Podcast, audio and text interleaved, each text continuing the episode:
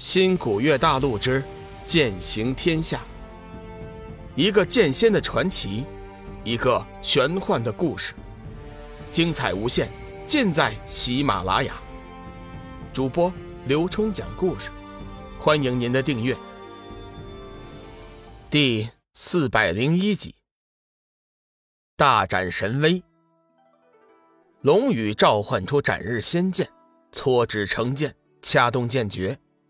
斩日仙剑顿时爆射出道道金光，将龙宇的身体紧紧包裹。只听得他轻喝一声，无数道劲气勃然从金光气团中爆发，呼啸着向四周急射。龙卷风般的怒涛狂涌，如山崩海啸，朝八方猛卷。突然，小玉眼前一亮，眼前的金色光团。猛然冲天而起，随后急速下落，一道耀眼的金色剑芒斩向了不远处的高大山峰。轰隆的一声爆响，高大山峰顿时爆裂开来，化成了齑粉。龙宇一声轻笑，凌空翻回空地，细细收剑而立。原先百丈高的山峰，此刻已经变成了一座土堆。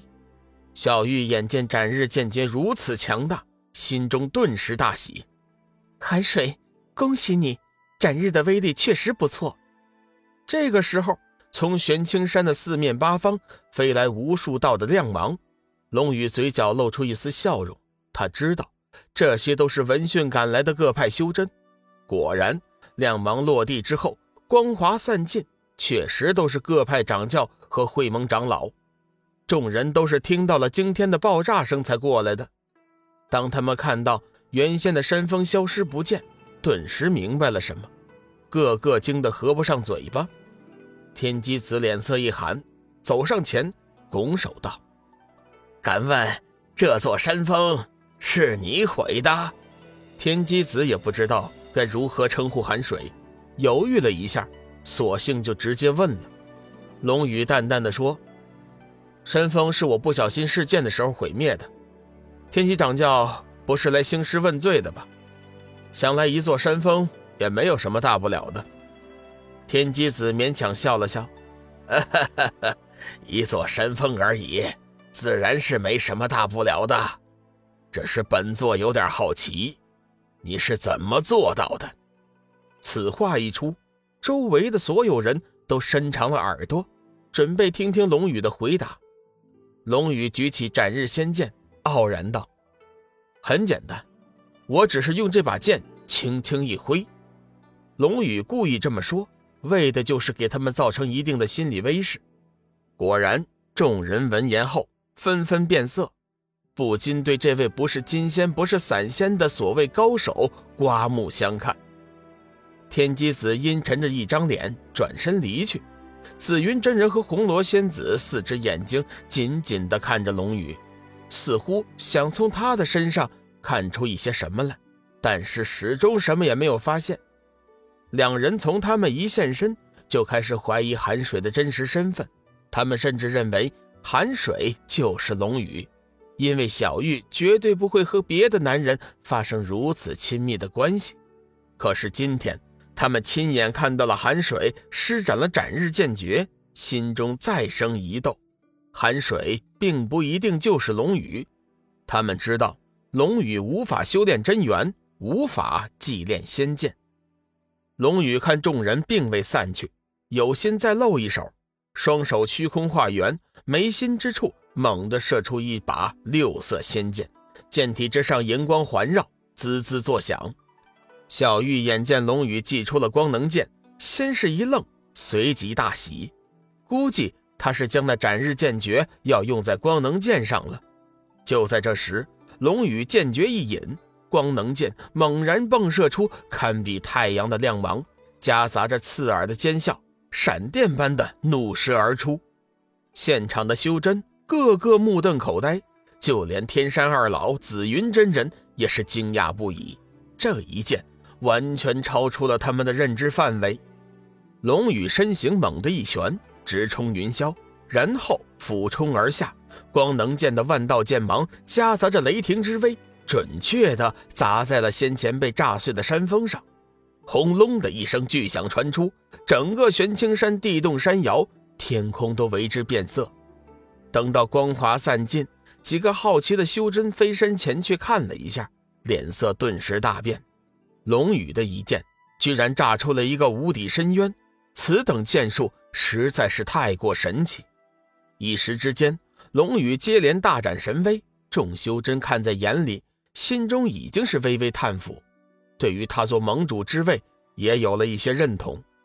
小玉暗暗观察众人的神情，看到他们惊讶、难以置信的表情，心中不禁为龙宇高兴。天月上人看着眼前的无底深渊，再看看小雨和寒水，心中犹豫不决。停了一下，他最终还是走了过去，面带敬色：“小玉，呃，不，仙子，天月有个请求。”还请仙子答应。天月上人差点喊出小玉的名字，后来一想，人家现在身份已经不同了，是天地册封的金仙，这才急忙又叫做仙子小玉见天月上人过来，急忙上前迎上，听他直呼自己仙子，心中不禁有点愕然。随后一想，自己身份确实不同了，虽然自己不在乎，但是身为修真的天月上人。一向都是恪守礼数，自然不敢乱叫。上人无需如此客气，你还是和以前一样叫我小玉吧。说实话，在玄青山的那段时间，小玉对天月上人还是比较感激的。当初如果没有他和冷若萱的护持，自己说不定已经被天机子和云翔暗算。平心而论，他是想叫天月上人一声师尊的，但是他现在的身份。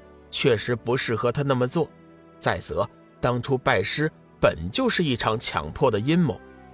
天月上人微微一愣，随即脸色激动，身体微微一颤：“小玉，小玉，我真的能叫你小玉吗？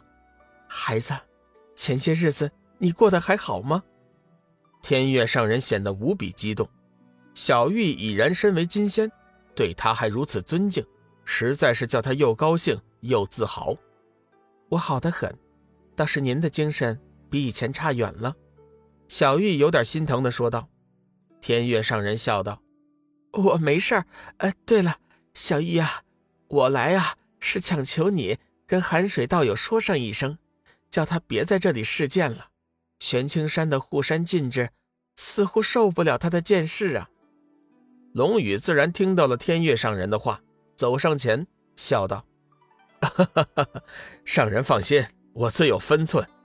天月上人急忙见礼：“啊，盟主恕罪，天月本不该多嘴，但是我怕盟主神通厉害，又不知道玄青山的底细，一不小心，再将山门毁了。”龙宇微微一笑：“哈哈哈！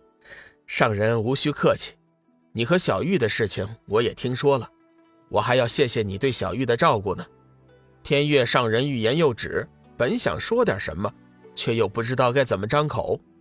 龙宇看出了他的难处，上人，要不你和小玉找出僻静的地方去聊聊吧。本集已播讲完毕，感谢您的收听。长篇都市小说《农夫先田》已经上架，欢迎订阅。